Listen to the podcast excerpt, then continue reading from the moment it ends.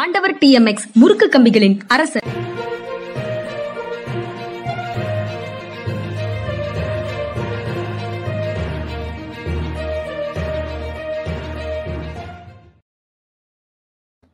வணக்கம். இது மனிதா மனிதா நிகழ்ச்சி. இன்றைக்கு நான் மட்டுமே உங்களோடு உரையாடுகிறேன். திரு பாலச்சந்திரன் சாரோ ஐயன் கார்த்திகேயனோ இன்று என்னோட இணையவில்லை. பெரும்பாலும் அரசியல் செய்திகள் எல்லாமே வந்து இன்னைக்கு நாளிதழ் படிக்கும்போது என்ன உணர்வை கொடுக்குதுன்னா நீதிமன்றங்களின் விசாரணை அறைக்குள்ள பதுங்கி கிடக்குது. எல்லா அரசியலும் வந்து நீதிமன்றத்தினுடைய விசாரணை அறைகளுக்குள்ள இருக்கிற மாதிரி தெரியுது. அதிமுக பிரச்சனைகள் தொடர்பாக பொதுக்குழு செல்லுமா செல்லாதா அப்படிங்கிறது வந்து விசாரணை முடிந்து தீர்ப்பு ஒத்திவைக்கப்பட்டிருக்கிறது. தேதி குறிப்பிடப்படாமல் ஒத்திவைக்கப்பட்டிருக்கிறதுன்னு ஒரு செய்தி. அப்புறம் பெகாசஸ் அது தொடர்பாக உச்சநீதிமன்றத்தில் அந்த டெக்னிக்கல் குரூப் ஒரு விசாரணைக்காக ஒரு தொழில்நுட்ப குழு- சிறப்பு குழு ஒன்று அமைச்சாங்களே அவங்க வந்து அவங்களுடைய அறிக்கையை கொடுத்துருக்குறாங்க. அதை உரையாடலுக்கான ஒரு செய்தியாக செய்தியாக எடுத்திருக்கிறோம். அப்புறம் பில்கிஸ் பானு வழக்கில் தண்டனை அனுபவித்த குற்றவாளிகள் தண்டனை குறைப்பு செய்யப்பட்டு விடுதலை செய்யப்பட்டார்கள் அப்படிங்கிற இதுக்கு எதிராக உச்ச நீதிமன்றத்தில் தொடங்க தொடங்கிய தொடக்க தொடர்ந்த வழக்கில் அவங்க வந்து குஜராத் அரசுக்கும் ஒன்றிய அரசுக்கும் நோட்டீஸ் அனுப்பியிருக்கிறதாக ஒரு செய்தி. அப்புறம் பிரதமருடைய பாதுகாப்பு ஏற்பாடுகளில் குறைபாடு இருந்ததாக பஞ்சாபுக்கு போனார். உங்களுக்கு நினைவு இருக்கும்னு நினைக்கிறேன் அந்த செய்தி. அங்கே போகும்போது அந்த மாவட்ட காவல்துறை அதிகாரி அந்த பாதுகாப்பு குறைபாடுக்கு பொறுப்பேற்க பொறுப்பு அப்படின்னு சொல்லி பாதுகாப்பு குறைபாடு இருந்ததுன்னு அந்த வழக்கு விசாரணையில் குழு சொல்லியிருக்குது. அப்புறம் அந்த மணி லாண்டரிங் தொடர்பாக உண்டான வழக்குகளில் கொண்டு வரப்பட்ட சட்ட திருத்தம் அதுக்கு கொடுக்கப்படுகின்ற தண்டனை பெயில் கண்டிஷன்ஸு போன்றவை எல்லாமே நியாயமானவை சட்டப்பூர்வமானவை சட்டம் செல்லும்னு ஏற்கனவே உச்சநீதிமன்றம் கொடுத்த தீர்ப்புக்கு எதிராக கார்த்தி சிதம்பரம் வந்து ஒரு மனு போட்டிருந்தாரு மறு ஆய்வு மனு. அதுவும் அந்த மறு ஆய்வு மனுவும் ஏற்றுக்கொள்ளப்பட்டிருக்கிறதுன்னு ஒரு செய்தி இருக்கு. எல்லாமே அரசியல் பொதிந்த செய்திகள் ஆனால் அவ்வளவும் நீதிமன்றத்துக்குள்ள இருக்கு. மக்கள் மன்றத்திலேயோ அல்லது அரசியல் களங்கள்லேயோ இவை தீர்மானிக்கப்படவில்லை. இது இந்த ஏரியாவை தாண்டி அது நீதிமன்றத்தில் போய் நிற்குது அப்படிங்கும்போது கடைசி புகலிடமாக நீதிமன்றம் அப்படின்னு சொல்றது வந்து பொருத்தம் தானோ அப்படிங்கிற உணர்வுக்கு வர வேண்டியதாக இருக்கு. முதல்ல ஒரு செய்தி. அரசு துறைகளுடைய முன்மொழிவுகளை ஆய்வு செய்வதற்கு குழு அதாவது ஒரு துறையிலிருந்து அரசுல ஒரு துறையிலிருந்து ஒரு ப்ரொபோசல் கொடுத்திருந்தாங்கன்னா ஒரு முன்மொழிவு கொடுத்திருந்தாங்கன்னா அது வேறு ஏதேனும் வகைகளில் பிற துறைகளை பாதிக்கக்கூடும். அவங்க வந்து அதற்கான மறுமொழியை அதற்கான எதிர்ப்பை அதற்கான அவர்களுடைய ரிசர்வேஷன்ஸை அவங்க வெளிப்படுத்திட்டு இருப்பாங்க. அது எப்போ போகும்? பிரதமர் இடத்துல சாரி முதலமைச்சர் இடத்துல போகும்போது அது சிக்கலாகும். முதலமைச்சர் அதை பிற துறைகளோட விசாரிச்சு செய்ய வேண்டியது இருக்கும். இப்போ வந்து முதலமைச்சருக்கு அந்த ப்ரொபோசலை அனுப்புவதற்கு முன்னாலேயே தலைமைச் செயலாளர் தலைமையில ஒரு குழு அமைக்க அமைக்கப்பட்டிருக்கிறது. அதற்கான அரசாணை பிறப்பிக்கப்பட்டிருக்கிறது. அந்த குழு வந்து பிற துறைகளில் என்னென்ன சிக்கல்கள் எல்லாம் வரக்கூடும் அதை சரி செய்வது எப்படி? அந்த இரண்டு துறைகளுக்கும் இடையில இருக்கக்கூடிய கேப் இருக்குல்ல அந்த இடைவெளியை இந்த குழு வந்து சரி செய்தும் என்னென்ன சிக்கல்கள் வருமோ அந்த சிக்கல் வராமல் இந்த ப்ரப்போசலை கொஞ்சம் மாடிஃபை பண்ணி சீர்திருத்தி திருத்தத்தை செய்து முதலமைச்சரிடம் கொண்டு வைப்பது அப்படிங்கிற மாதிரி ஒரு ப்ரொசீஜரை முன்வைக்குது. ஏன் இந்த செய்தி எனக்கு இன்று முக்கியமான செய்தியாகப்பட்டது உங்களோட பகிர்ந்து கொள்ளணும் அப்படின்னு நினைச்சா அப்படின்னு நீங்க நினைக்கலாம். அதுல எனக்கு உண்டான முன்னுரிமை வந்து யார் இருந்தாலும் இல்லை என்றாலும் ஒரு இடத்துல அரசு அலுவலகங்கள் போன்ற இடங்கள்ல அல்லது எந்த எந்த ஆபீஸ்லயும் எந்த நிறுவனங்கள்லயும் யார் இருந்தாலும் இல்லைனாலும் ஒரு சிஸ்டம் வந்து செயல்பட்டு கொண்டே இருக்க வேண்டும். நான் இருக்கும்போது எல்லா வேலையும் ஒழுங்கா நடந்தது நான் போனதுக்கு அப்புறம் எல்லாம் தலைகுப்புறம் கவிழ்ந்துடுச்சு அப்படின்னு தன்னை முன்னிலை முன்னிலைப்படுத்தக்கூடிய நபர்களுக்கு பெரும்பாலும் நிர்வாகத்துக்குள்ள இடம் இருக்கக்கூடாது. அதாவது அமைப்பை விட தனிநபர்கள் வலிமையானவர்கள் இல்லை. அதற்காக தனி மனிதர்களுடைய பங்களிப்பை குறைத்து மதிப்பிடவும் இல்லை. தனி மனிதர்களுடைய பங்களிப்பு முக்கியமானது அவர்களுடைய அர்ப்பணிப்பு முக்கியமானது. ஆனா அவங்க இல்லைன்னா எதுவுமே நடக்காதுங்கிற ஒரு சூழலை உருவாக்குவது வந்து சரியாக இருக்காது. இப்ப யாரு தலைமைச் செயலராக இருந்தாலும் சரி யாரு துறை செயலர்களாக இருந்தாலும் சரி இப்படி ஒரு சிஸ்டம்னு ஒண்ணு எவால்வ் ஆயிடுச்சுன்னா அது வந்து ஸ்மூத்தாக போயிட்டு இருக்கும் அது தொடர்பாக அந்த டிபார்ட்மெண்ட்லேருந்து ஒரு ப்ரப்போசல் கொடுத்துருக்குறான். அது இந்தந்த விதத்தில் உங்களெல்லாம் பாதிக்கப்பட பாதிக்க செய்யும். அதனால நீங்கள் அதுக்கு எதிர்ப்பு தெரிவித்தா தான் சரியாக இருக்கும் அப்படின்னு டிபார்ட்மெண்ட்டுக்குள்ள ஒரு மோதலை உருவாக்குவதற்கும் அது தொடர்பாக ஊடகங்களுக்கு இரண்டு மூன்று நாட்களுக்கு கண்டென்ட் கொடுக்கறதுக்கும் உண்டான சூழல்களை இப்போது மாற்றிடலாம். இது எல்லாமே சுமூகமாக கடைசி வரைக்கும் ஓடுமா அப்படிங்கிறது ஒரு கேள்வி. ஏன்னா இந்த அதாவது இப்படி நினைக்கக்கூடியவர்கள் இப்போ நான் சொன்ன மாதிரி நினைக்கக்கூடியவர்கள் இதை ஆதரிப்பார்கள். சிஸ்டம் தான் முக்கியம். சிஸ்டமை எவால்வ் பண்ணி கொடுக்கறது ரொம்ப முக்கியம்னு நினைக்கக்கூடியவர்கள் இதை ஆதரிப்பாங்க. அங்க எனக்கு இருக்கக்கூடிய தனி மனித முக்கியத்துவம் குறையுதோ அப்படின்னு நினைக்கக்கூடியவங்க எப்பெல்லாம் வாய்ப்பு கிடைக்குதோ அப்பப்பெல்லாம் அதுக்கு கட்ட போடுறதுக்கு பார்ப்பாங்க. சாதாரண சின்ன ஆபீஸ்ல இருந்து பெரிய அரசு நிர்வாகம் வரைக்கும் இது மனித இயல்பாக நீக்கமர நிறைந்திருக்கக்கூடியதுதான். நான் யாரையும் குறை சொல்லலை. அவர்கள் வந்து இதுக்கு கட்டை போடுவதற்கு முயற்சி செய்வார்கள். நான் தான் ஒரு சிறந்த அதிகாரி நான் தான் ஒரு சிறந்த அமைச்சர் அப்படின்னு எஸ்டாப்ளிஷ் பண்ணுறது இதில் ஏதேனும் ஒரு விதத்தில் குறையும் என்றால் அவங்களுக்கு வந்து இதை பொறுக்க முடியாது. இது ஒரு இது ஒரு மனநிலை. எப்போ வாய்ப்பு கிடைச்சாலும் சரி இதெல்லாம் வெட்டி பேச்சு மீட்டிங் மீட்டிங் மீட்டிங் குழு குழு குழுன்னு போட்டு விசாரணை நடத்துறது குழுன்னு போட்டு கலந்தாலோசிக்கிறது இதெல்லாம் கதைக்கே ஆகாது. எல்லாம் நீங்க உடனே ஸ்பாட்ல முடிவெடுக்கணும். அதுதான் வலிமையான தலைமை. அப்படின்னு எல்லாம் கதை சொல்றதுக்கு நம்ம கிட்ட நிறைய பேர் இருக்காங்க. ஆனா அதெல்லாம் சரியான நடைமுறையா? அல்லது அது வந்து செழுமையான நடைமுறையா? அப்படிங்கிறது வந்து ரொம்ப ரொம்ப முக்கியம். எல்லாமே தலைவர்களுடைய தலையில் இருந்து ஒதுக்கின்றது அப்படின்னு நினைக்கிறது வந்து சரியானதாக இருக்க முடியாது. அவங்க யாரோ ஒரு சிலர்கிட்ட அவங்களுக்கு நம்பிக்கைக்கு பாத்திரமான இரண்டு மூன்று அதிகாரிகளிடத்துல அல்லது ரெண்டு மூணு வல்லுநர்கள்ட்ட கலந்து ஆலோசிச்சு முடிவெடுக்கிறதுக்கு பதிலாக அலுவலகத்துக்குள்ளேயே ஒரு சிஸ்டத்தை டெவலப் பண்றது எல்லா துறைகளையும் ஒருங்கிணைத்து முடிவெடுக்கக்கூடிய ஒரு சிஸ்டத்தை டெவலப் பண்றதுங்கிறது ரொம்ப ஜனநாயக பூர்வமானது எல்லா துறைகள் சார்ந்த அதாவது இதோடு தொடர்புடைய துறைகள் சார்ந்த கருத்துக்களை கேட்டு அறிவதற்கான ஒரு வாய்ப்பை கொடுக்கக்கூடியது. அந்த டிசிஷன் மேக்கிங் ப்ராசஸ் இருக்குல்ல அதுக்கு ஒரு சார்ட் போட்டிங்கன்னா அது ஒரு ஸ்மூத்தான வழியில் ரொம்ப கரடு முரடான வழிகள் இல்லாமல் ஒரு செப்பனிடப்பட்ட ஒரு பாதையில் சரியாக இறுதி முடிவெடுக்க வேண்டிய அதிகாரி இடத்துலையோ அமைச்சர் இடத்துலையோ முதலமைச்சர் இடத்துலையோ அந்த திட்டம் வந்து சேருவதற்கு ஒரு வாய்ப்பு இருக்கும். அதனால இந்த முறை வந்து அனைவராலும் ஆதரிக்கப்பட வேண்டிய ஒரு முறை. அதே சமயத்தில் முன்மொழிவுகளை ஏற்காத துறைகள் இருக்குல்ல அது வந்து அப்படியே அதை பெண்டிங்கில் வச்சிருக்கிறதுக்கு முயற்சி பண்ணவும் முடியாது. அந்த அந்த குழுவில் வந்து தீர்வு காண்பதற்கு முயற்சி எடுக்கப்படும். தீர்வு கண்டதற்கு பிறகு தட் வில் பி இம்ப்ளிமெண்டட் இதெல்லாம் தான் கூட்டு தலைமை அப்படின்னு சொல்றது. அது இல்லாம யாரோ ரெண்டு பேர் அவங்க இஷ்டத்துக்கு செயல்படுறதை எல்லாம் கூட்டு தலைமை என்றும் இரட்டை தலைமை என்றும் நம்ம பேசிட்டு இருந்தோம்னா அதுக்கெல்லாம் அர்த்தமே கிடையாது. கூட்டு தலைமைன்னா அந்த டெசிஷன் மேக்கிங் ப்ராசஸ்ல எல்லாரும் தலையிடணும். அது ஒரு டெலிபரேஷன்ஸ் அதுல ஒரு உரையாடல்கள் இருக்கணும். என்னென்ன பிரச்சனைங்கிறத அச்சம் இல்லாத சூழல்ல வேறு எதற்கும் கவலைப்படாத சூழல்ல சார்புகள் இல்லாத நிலையில மனம் விட்டு பேசுவதற்கான ஒரு சூழலை அந்த குழு கூட்டங்கள் உறுதி செய்யணும்.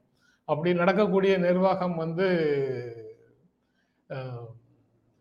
நீதிமன்றங்களை அதிகம் போய் சேராத நிர்வாகமாக இருக்கும். ஏன்னா இங்கு தரவா தர ஒரு- முழுமையான உரையாடல்கள் இங்கேயே விவாதங்கள் நடந்து களைய வேண்டியவற்றை இங்கேயே களைந்து விட்டோம் என்றால் அது வழக்குகளாக நீதிமன்றம் போவதற்கு வாய்ப்பு ரொம்ப குறைவு. இதுதான் வந்து நாடாளுமன்றத்துல செய்யுங்கன்னு எம் பி ரமணா தலைமை நீதிபதி சொன்னார். அதாவது நீங்க விவாதமே இல்லாம சட்டங்களை இயற்றி விடுகிறீர்கள் அது வந்து ஏராளமான வழக்குகளாக எங்க முன்னால வந்து நிற்குது அது நிலுவையில ரொம்ப காலம் இருக்க வேண்டியதாகுது. இதன் மூலமாக மக்களுக்கு சேர வேண்டிய சேவை சேர முடியாம போகுது. அதனால நீங்க வந்து தரவு டெலிபரேஷன்ஸுக்கு பிறகு சட்டங்களை ஏற்றுங்கள் அப்படின்னு சொன்னாங்க. சொன்னாரு. அது அதற்காக தான் அந்த நாடாளுமன்ற நிலைக்குழு எல்லாம் இருக்கு. ஆனா நிலைக்குழுவுக்கு எதுவுமே ரெஃபர் பண்ணாம அரசு ஆணைகளாக அல்லது பண மசோதாவாக அல்லது கூச்சல்களுக்கும் குழப்பங்களுக்கும் மத்தியில நேரடியாக மசோதா நிறைவேற்றமாக ஒரு ஜனநாயக விரோத நடைமுறையை நமது நாடாளுமன்றம் கடைபிடிக்குது அப்படிங்கிறது தான் அவர் சொன்னதனுடைய பொருள். அந்த மாதிரி சிக்கல்கள் எதுவும் இதுல வராது அப்படின்னு இந்த செய்தியை படிக்கும்போது தோன்றுகிறது. அதைத்தான் நான் உங்களோட பகிர்ந்து கொள்ளணும்னு அந்த செய்தியை முதல்ல தேர்வு செய்தேன். இரண்டாவதாக காங்கிரஸ் தலைவர் தேர்தல் தள்ளி போகலாம் அப்படின்னு ஒரு செய்தி. Polls for new Congress president likely to be delayed again அப்படின்னு அந்த செய்தி சொல்லுது. நேற்று தான் வந்து மாற்று ஏற்பாடுகள் செய்கிறாங்கன்னு பேசணும் அசோக் கெலாட்ட தலைவராகலாம் அப்படின்னு சோனியா காந்தியும் ராகுல் பிரியங்காவும் நினைக்கிறாங்கன்னு நேற்று பேசணும் அதற்குள்ள நம்ம அதுக்கு முன்னாடியே சந்தேகப்பட்டது தான் சரியா இருக்குது. அவங்க சிகிச்சைக்காக வெளிநாடு போறாங்க இவங்க வந்து இந்த இந்திய ஒற்றுமை பயணத்தை தொடங்குறாங்க. குஜராத்ல அஞ்சாம் தேதி தேர்தல் பிரச்சாரத்தை தொடங்கி வைக்கிறார் ராகுல் காந்தின்னு ஒரு செய்தி. இங்க வந்து கன்னியாகுமரியிலேருந்து அதுக்கப்புறம் அந்த பயணத்தை ஒற்றுமை பயணத்தை ஆரம்பிச்சு வைக்கிறாரு. அவரும் பங்கேற்கிறார் அப்படின்ற செய்தி. இதுக்கு இடையில அல்லது இதற்கு நடு அது இது இது உடனே இது முடிஞ்சதுக்கு பிறகு எப்போன்னு எனக்கு தெரியல. தேதிகள் தெரியல. சோனியா காந்தி சிகிச்சைக்காக வெளிநாடு போகிறார். குழந்தைகள் இருவரும் அவருடன் செயல் செல்கிறார்கள்ங்கிறது ஒரு இன்னொரு ரொம்ப முக்கியமான செய்தி அவங்களுடைய உடல் நலம் குறித்த செய்தி. ஆக இதற்கு நடுவில் இவங்க எப்படி தேர்தல் நடத்துவாங்க? யார் இவங்க இல்லாமலே நடக்குமா தேர்தல்? அல்லது தேர்தல் நடக்கும்போது நாம் இருக்க வேண்டாம்னு அவங்க வெளியில போறாங்களான்னு பல்வேறு சந்தேகங்கள் அதுக்குள்ள இருந்தது. ஆனா இப்ப தள்ளி போகலாம் அப்படின்னு செய்தி வருது. ஒவ்வொரு நாளும் ஒவ்வொரு செய்தியை நம்ம பார்க்குறோம். அது வந்து ஊடகங்களாக போடக்கூடிய செய்திகளா அல்லது காங்கிரஸ் தரப்புல கசியோடப்படக்கூடிய செய்திகளா அப்படிங்கிறது ஒரு கேள்வியாக வரதான் செய்யுது. பட்டு நியாயமாக வரக்கூடிய சந்தேகங்களுக்கு யாராவது ஒருவரிடம் அவங்க பதில் கேட்பாங்க. பதில் கேட்கறது ஒரு செய்தி ஆகுது அதனால அவங்க போட்டு கொண்டிருக்கிறார்கள் மற்ற ஒவ்வொரு ஊடகமும் இதை ஒவ்வொரு விதமாக செய்தியாக போட்டு கொண்டிருக்கிறார்கள் அப்படின்னு நான் நினைக்கிறேன். அதுக்கப்புறம் மூன்றாவதாக புதிய தொழிலாளர் சட்டங்கள்ல தொழிலாளர்களுக்கு அதிகாரம் அளிக்கப்படுகிறது அப்படின்னு பிரதமர் நரேந்திர மோடி சொல்லியிருக்கிறாரு. அதாவது இரண்டு நாள் தேசிய தொழிலாளர் மாநாடு திருப்பதியில் நடந்திருக்குது. அந்த மாநாட்டில் காணொலி வாயிலாக பேசும்போது அவர் இந்த கருத்தை சொல்லியிருக்கிறார். இருபத்தொன்பது தொழிலாளர் சட்டங்களை ஒன்றிணைத்து நான்கு சட்டங்களாக சுருக்கி கொண்டு வந்திருக்கிறோம். இதன் மூலம் அடிமைத்தனத்தின் காலம் முடிவுக்கு வருகிறது. அதாவது நமது சட்டங்கள் எல்லாம் பிரிட்டிஷ் காலனி ஆதிக்க சட்டங்களில் இருந்து பெறப்பட்டவை. அதனால அதனுடைய காலனி ஆதிக்க தன்மைகளை நீக்கி இந்திய தன்மைகளை உள்ள கொண்டு வந்திருக்கிறோம் அப்படின்னு அவர் மீன் பண்றாரு. அந்த அவர் சொல்றது அதனுடைய பொருள்ல அதாவது புதிய இந்தியா உருவாகி கொண்டிருக்கிறது. பழைய இந்தியா மாறிக்கொண்டிருக்கிறது. சீர்திருத்தங்கள் நடைபெற்று கொண்டிருக்கின்றன. அந்த நேரத்தில் இந்த தொழிலாளர் சட்டங்களை எளிமைப்படுத்த வேண்டியது நம்ம கடமையாகிறது. அதனால இருபத்தொன்பது தொழிலாளர் சட்டங்களை நான்கு சட்டங்களாக மாற்றி இருக்கிறோம் அப்படின்னு சொல்றாரு. கேட்பதற்கு ரொம்ப நன்றாக இருக்கிறது. இந்த நான்கு சட்டங்களும் தொழிலாளர்களுக்கு குறைந்தபட்ச ஊதியம் பணி பாதுகாப்பு சமூக பாதுகாப்பு அதுக்கப்புறம் நலவாழ்வு பாதுகாப்பு எல்லாத்தையும் கொடுக்குது அப்படின்னு சொல்றாரு. ஹெல்த் மருத்துவ பா பாதுகாப்பு எல்லாத்தையும் கொடுக்குதுன்னு சொல்றாரு. உண்மையிலேயே அப்படித்தானா அப்படின்னு தொழிலாளர்களிடம் கேட்டால் தொழிலாளர் சங்கங்களிடம் கேட்டால் அந்த தொழிலாளர் சங்கங்கள் எல்லாம் இந்த மாற்றத்துக்கு மாற்றங்களுக்கு கடுமையான எதிர்ப்பை தெரிவிக்கின்றன. தொழிலாளர் ட்ரேட் யூனியன் சொல்லிட்டா அவங்க வந்து எந்த மாற்றத்தையும் விரும்ப மாட்டாங்க.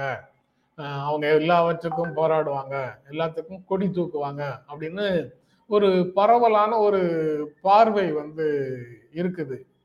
எங்க இருக்கு? யார்கிட்ட இருக்கு? அத பரவலான பார்வைன்னு சொல்ல முடியுமா? அப்படின்னு ஒரு கேள்விதான். ஆனா ஆழ்வோரிடம் இருக்கக்கூடிய ஆழ்வோர்னா நான் ஆளும் கட்சிங்கிற பொருள்ல சொல்லல. சம் பண்பாட்டு ரீதியாக யாரிடம் அதிகாரம் குவிக்கப்பட்டிருக்கிறதோ சமூக ரீதியான அதிகாரங்கள் யாரிடம் குவிக்கப்பட்டிருக்கிறதோ அரசியல் ரீதியான அதிகாரங்கள் யாரிடம் குவிக்கப்பட்டிருக்கிறதோ அந்த செக்ஷன் அந்த கிளாஸ் அந்த வர்க்கம் அவர்களிடத்துல ஒரு கருத்து நிலவிச்சுன்னா அதுதான் மக்களிடத்திலையும் கருத்தாக பரவி நிற்பதற்கு வாய்ப்பு இருக்கு. அந்த கருத்தை சரியான கருத்தாக கொண்டு சேர்ப்பதில் ஊடகங்கள் ஒரு முக்கியமான பங்கு வகிக்குது.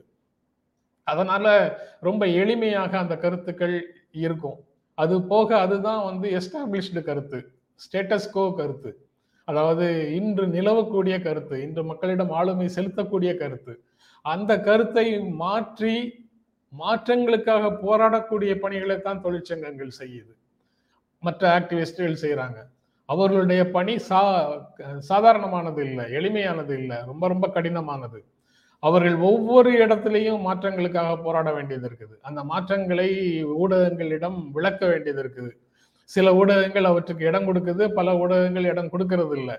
அப்படி இருக்கும்போது அந்த மாதிரி கருத்துக்கள் அந்த மாதிரி மதிப்பீடுகள் அந்த மாதிரி விழுமியங்கள் அந்த மாதிரி வேல்யூஸ் மக்களிடம் போய் சேர்வதற்கு ரொம்ப காலம் ஆகும். அப்படித்தான் இந்த எஸ்டாப்ளிஷ்டு தொழிலாளர்கள்னா கூலி உயர்வு கேட்பாங்க. கூலி உயர்வு கேட்டா முதலாளிகள் வேற என்ன செய்ய முடியும்? இவங்களுக்கு கூலி உயர்வு கொடுத்துட்டு உற்பத்தி பொருள்ல வந்து விலையை ஏற்றிடுவாங்க அந்த விலை ஏற்றம் வந்து கன்சியூமர்ஸ் ஆன நம்மளை தானே பாதிக்கும். பயனர்களாகிய நம்மளை தானே பாதிக்கும். ஆக இந்த நம்ம அதிகமாக விலை கொடுத்து வாங்க ஒரு பொருளை வாங்குகிறோம் என்றால் அதற்கு காரணம் சம்பளம் அதிகமாக வாங்குற அந்த இடத்துல வேலை பார்க்குற தொழிலாளி தான்ங்கிற கருத்தை வந்து நம்ம மனசுல பதிய வைப்பாங்க. வச்சிருக்காங்க. இதற்கு மாறாக சிந்திப்பதற்கான பணிகளைத்தான் பல்வேறு நபர்கள் வந்து செய்ய வேண்டியதாக இருக்கு. அதை எஃபெக்டிவாக எல்லாருக்கும் புரியிற மாதிரி சொல்றதுக்கு சில பேர் இருக்காங்க. புரியவே கூடாதுன்னு பேசுறதுக்கும் சில பேர் இருக்காங்க. அது எல்லாவற்றையும் தாண்டி தான் வந்து சரியான விஷயங்களுக்காக மக்களிடத்துல பேசிக்கொண்டே இருக்க வேண்டியது இருக்கு. அப்படி நடக்கக்கூடிய சிறு சிறு மாற்றங்களை ஒட்டுமொத்தமாக குழி தோண்டி புதைக்கும் விதமாக பிரதமர் பேசுவது இருக்கு. தொழிற்சங்கங்கள் வந்து இது தொழிலாளர் நலனுக்கு விரோதமானதுன்னு சொல்றாங்க. ஆனா பிரதமர் வந்து என்ன சொல்றாரு? இது தொழிலாளர்களுக்கு அதிகாரம் அளிக்கக்கூடியது அப்படின்னு சொல்றாரு. இது தொடர்பாக ஏற்கனவே பல முறை வந்து பல தொழிற்சங்க தலைவர்கள் பேசியிருக்கிறாங்க. இது இப்போ உடனே புதிதாக வந்த மாற்றங்களும் இல்லை. ரொம்ப காலமாக இதை பற்றி பேசிக்கிட்டே இருக்கிறாங்க. பொது வெளியில நிறைய டாக்குமெண்ட்ஸ் கிடைக்கும். தொழிற்சங்க தலைவர்களுடைய டாக்குமெண்ட்ஸ் கிடைக்கும். அவர்களுடைய வீடியோக்களும் கிடைக்கும். வாய்ப்பு இருந்தால் அது தொடர்பாக தனியாக இப்போதும் இந்த இப்போது இந்த சூழலுக்கு பொருந்தக்கூடிய வகையில யாராவது ஒருவரிடம் வீடியோ வாங்கி போடுறதுக்கு நான் முயற்சி செய்கிறேன். அடுத்த செய்தி பெகாசஸ் அந்த மென்பொருள் வைத்து செயல்பாட்டாளர்கள் பத்திரிகையாளர்கள் உளவு பார்க்கப்பட்டார்கள்ங்கிற குற்றச்சாட்டு தொடர்பாக உச்சநீதிமன்றம் ஒரு சிறப்பு குழு ஒன்றை அமைத்தது. அது அறிக்கையை கொடுத்திருக்குது உச்சநீதிமன்றத்தில். மோ ஒன்றிய அரசு ஒத்துழைக்கவில்லை இந்த விசாரணைக்கு ஒத்துழைக்கவில்லை அப்படின்னு சொ- சொல்லுது. ஒன்றிய அரசு ஒத்துழைக்கவில்லை. அவர்கள் ஒத்துழைக்காத ஒரு சூழல்ல. நாங்க கேட்ட கேள்விகளுக்கு அவர்கள் பதிலளிக்காத ஒரு சூழல்ல. இவர்களாக கண்டுபிடிச்சது ஒரு இருபத்தி இருபத் இருபத்தி ஒன்பது ஆய்வுக்கு இரு ஆய்வுகளை செய்தோம். அதில் ஐந்து செல்போன்களில் ஒரு விதமான மால்வேர் இருந்தது. ஒரு விதமான மால்வேர் இருந்தது. ஏதோ ஒரு மென்பொருள் ஒரு விதமாக அந்த ஐந்து தொலை தொலைபேசிகளை தொல்லை செய்யக்கூடியதாக இருந்தது. ஆனா அது பெகாசஸ் தான் அப்படின்னு சொல்றதுக்கு எந்த எந்தவித ஆதாரமும் இல்லை அப்படின்னு அந்த அறிக்கை கொடுத்துருக்குது. அதாவது இரண்டு செய்திகள் அது கொடுத்ததாக இருக்கு. ஒன்று பெகாசஸ் வந்து ஆய்வு செய்த தொலை தொலைபேசிகளில் இல்லை அப்படின்னு சொல்றது ஒன்று இன்னொன்று அந்த விசாரணையை முழுமையாக நடத்தி முடிப்பதற்கு அரசு ஒத்துழைக்கவில்லை அப்படின்றது இன்னொன்று ஒத்துழைக்கவில்லை என்பது சரியாக இருந்தால் இந்த மால்வேர் வந்து எப்படிப்பட்டது? பெகாசனுடைய தன்மை என்ன? இறுதி வரை அது இருக்குமா? தன்னைத்தானே மாய்த்து கொள்ளுமாங்கிறதெல்லாம் பற்றி நம்ம முன்னாடியே அது வரும்போது தனியாக பேசியிருக்கிறேன். தனியாக ஒரு வீடியோவும் போட்டிருக்கிறேன். தன்னைத்தானே மாய்த்து கொள்ளும் அப்படின்னா செய்ய வேண்டிய வேலையெல்லாம் செஞ்சுட்டு அது அதுலேருந்து தன்னை க- கழட்டிக்கும் அப்படின்னு சொல்றது உண்மையாக இருந்தால் இப்போது இத்தனை மாதங்கள் கழித்து அவங்க வந்து ஆய்வு செய்யும் போது அது எப்படி உண்மையை காட்டும் அப்படிங்கிறது அதுக்குள்ள வரக்கூடிய கேள்வி. அப்படித்தானா என்னங்கிறத திரும்பவும் நிபுணர்கள் தான் விளக்கணும். உச்ச நீதிமன்றத்தில் என்ன சொல்றாங்க? இப்போ தலைமை நீதிபதி என்ன சொல்றாரு? இன்று இந்த சூழலில் நாங்கள் முடிவெடுக்கிறோம் என்பதை நீங்கள் புரிந்து கொள்ள வேண்டும். ஒன்றிய அரசு ஒத்துழைக்காத ஒரு சூழல்ல சிறப்பு குழு என்ன செய்திருக்குதோ என்ன அறிக்கையை கொடுத்திருக்குதோ அந்த அறிக்கையின் அடிப்படையில நாங்க வந்து முடிவெடுக்கிறோம் என்பதை நீங்கள் புரிந்து கொள்ள வேண்டும் அப்படின்னு உச்சநீதிமன்றம் சொல்லுது. இதை வந்து வலிமை உள்ளவர்கள் எப்படி பிரச்சாரம் செய்வார்கள்ங்கிறதையும் நம்ம ஈஸியாக புரிந்து கொள்ள முடியும். அவங்க இப்பவே சொல்லிட்டாங்க. பாரதிய ஜனதா கட்சி சொல்லிடுச்சு. அதாவது இல்லைன்னு சில டெக்னிக்கல் குரூப் சொல்லியாச்சு.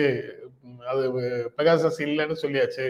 அப்படி இருக்கும்போது பெகாசஸை வைத்து உளவு பார்த்ததுன்னு கடந்த காலத்துல காங்கிரஸும் ராகுல் காந்தியும் சொல்லிட்டு இருந்தீங்களே நீங்க இப்ப பொது மன்னிப்பு கேட்கணும். எல்லாரிடத்துலயும் மன்னிப்பு கேட்கணும். நாட்டின் முன்னால மன்னிப்பு கேட்கணும் அப்படின்னு சொல்லி பாஜக பிரச்சாரத்தை முன் வச்சுட்டாங்க. நீங்க ஒத்துழைக்கவில்லை என்றால் அப்ப நீங்க மறைப்பதற்கு ஏதோ உங்களிடம் இருக்கிறது என்று பொருள் அப்படின்னு காங்கிரஸ் கட்சி பாஜக மேல அரசு மேல குற்றச்சாட்டை முன் வச்சிருக்குது.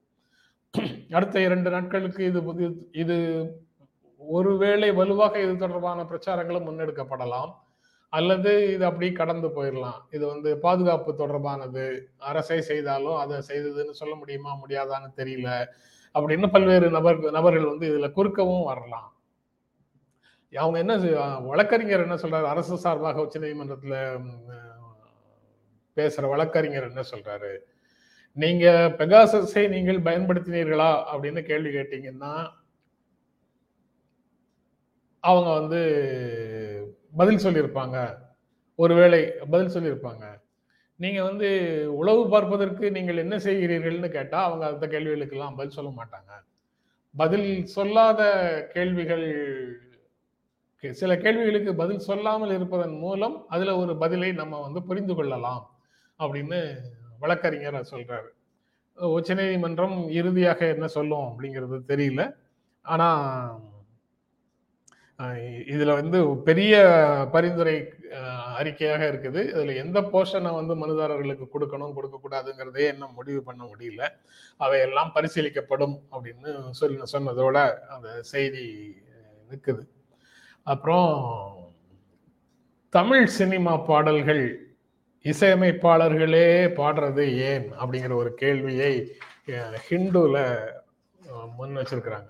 ஆங்கில நாளிதழ் ஹிந்துல இந்த கேள்வியை முன் வச்சிருக்கிறாங்க.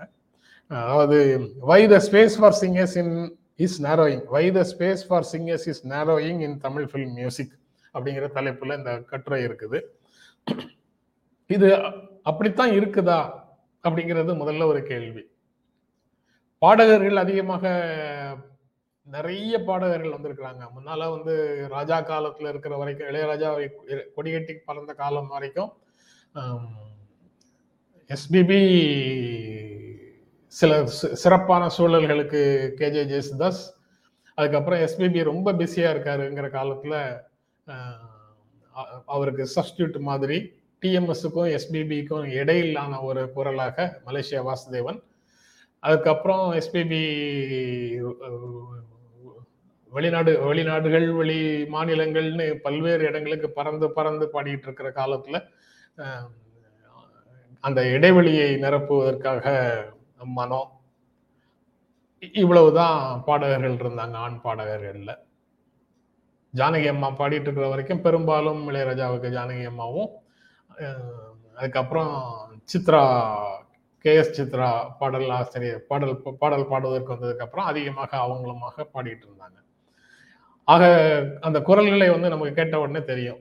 ஏஆர் அவருடைய காலத்துல அவர் ஏராளமான நபர்களை பாட வச்சாரு.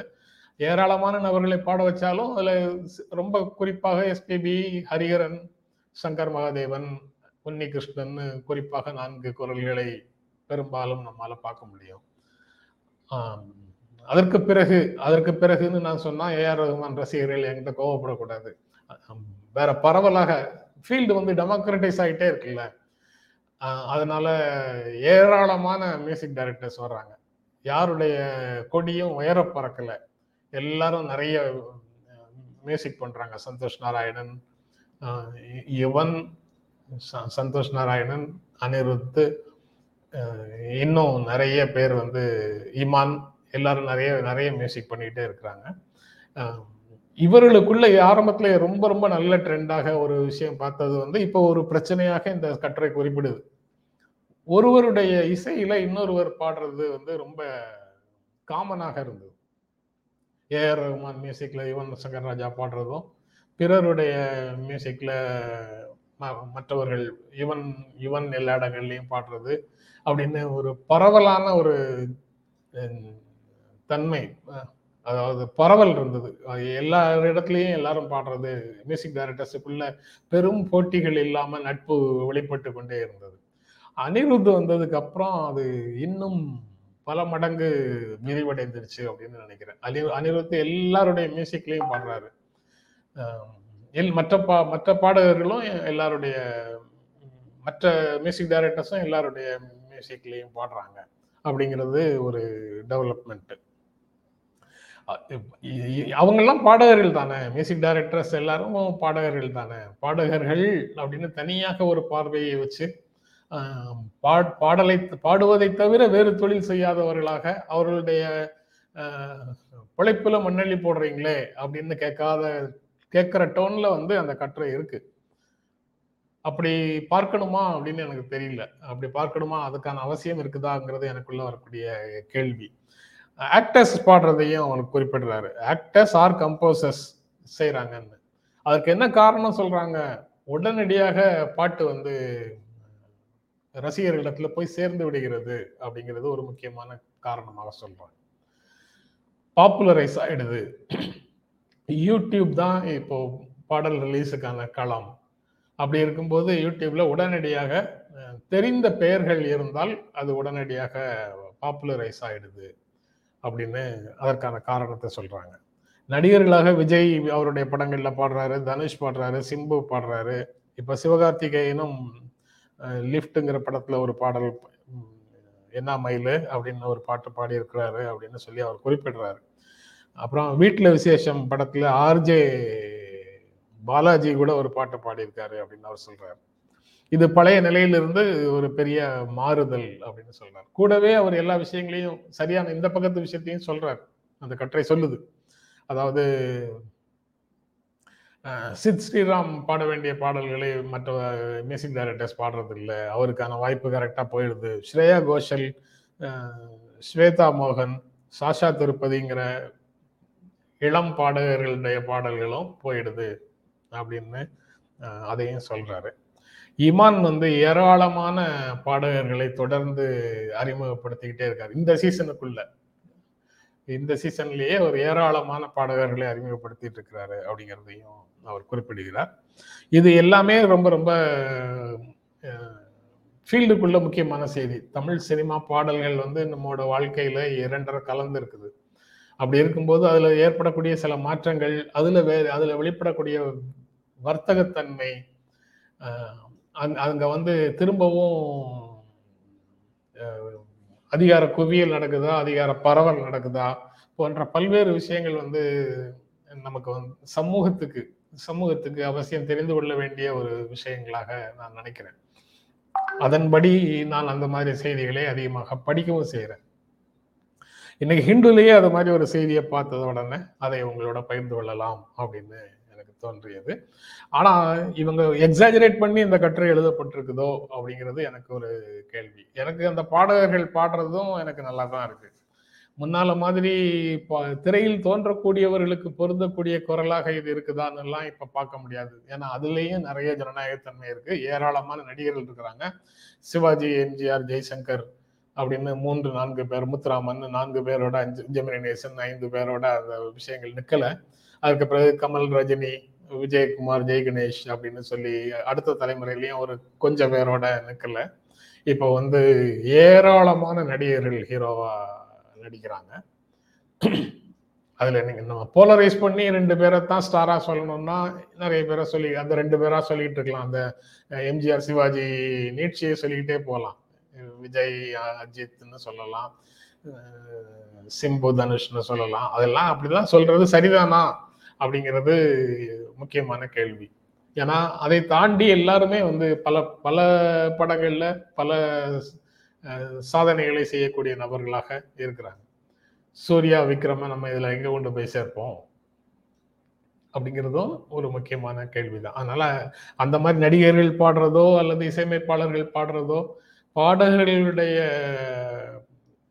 தொழிலில் குறுக்கீடாக மாறுதுன்னு சொல்ல சொல்றது சரியான ஆர்கியூமெண்டா தெரியல. It is all in the game அது வந்து தவிர்க்க முடியாது. இப்படி ப்ரொடெக்ஷனிசம் பத்தி பேசாது. ப்ரொடெக்ஷனிசம் கூடாது கூடாதுன்னு நாங்க ஏதாவது சில விஷயங்களுக்கு பேசும்போது எல்லாருமா சேர்ந்து மார்க்கெட் தான் எல்லாத்தையும் டிசைட் பண்ணும்னு எங்க நம்ம கிட்ட வந்து தியரி பேசுறாங்க. ஆனா அந்த சந்தைக்குள்ள ஏற்படுற மாற்றங்களை வேறு சில ஜனநாயக ரீதியான மாற்றங்களை ஏற்க மறுக்கிறார்கள் அங்க வந்து ஒரு ப்ரொடெக்ஷனிசம் அவர்களுக்கு தேவை அப்படின்னு சொல்றாங்க.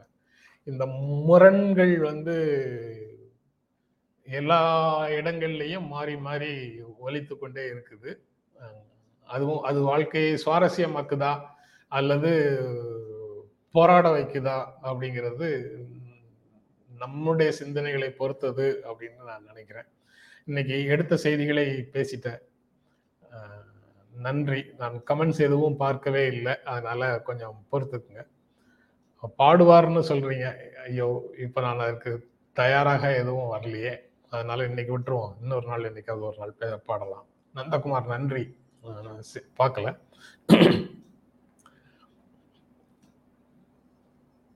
தொடர்ந்து நீங்க கொடுக்குற ஆதரவுக்கு நன்றி. மீண்டும் சந்திப்போம். நன்றி. வணக்கம்.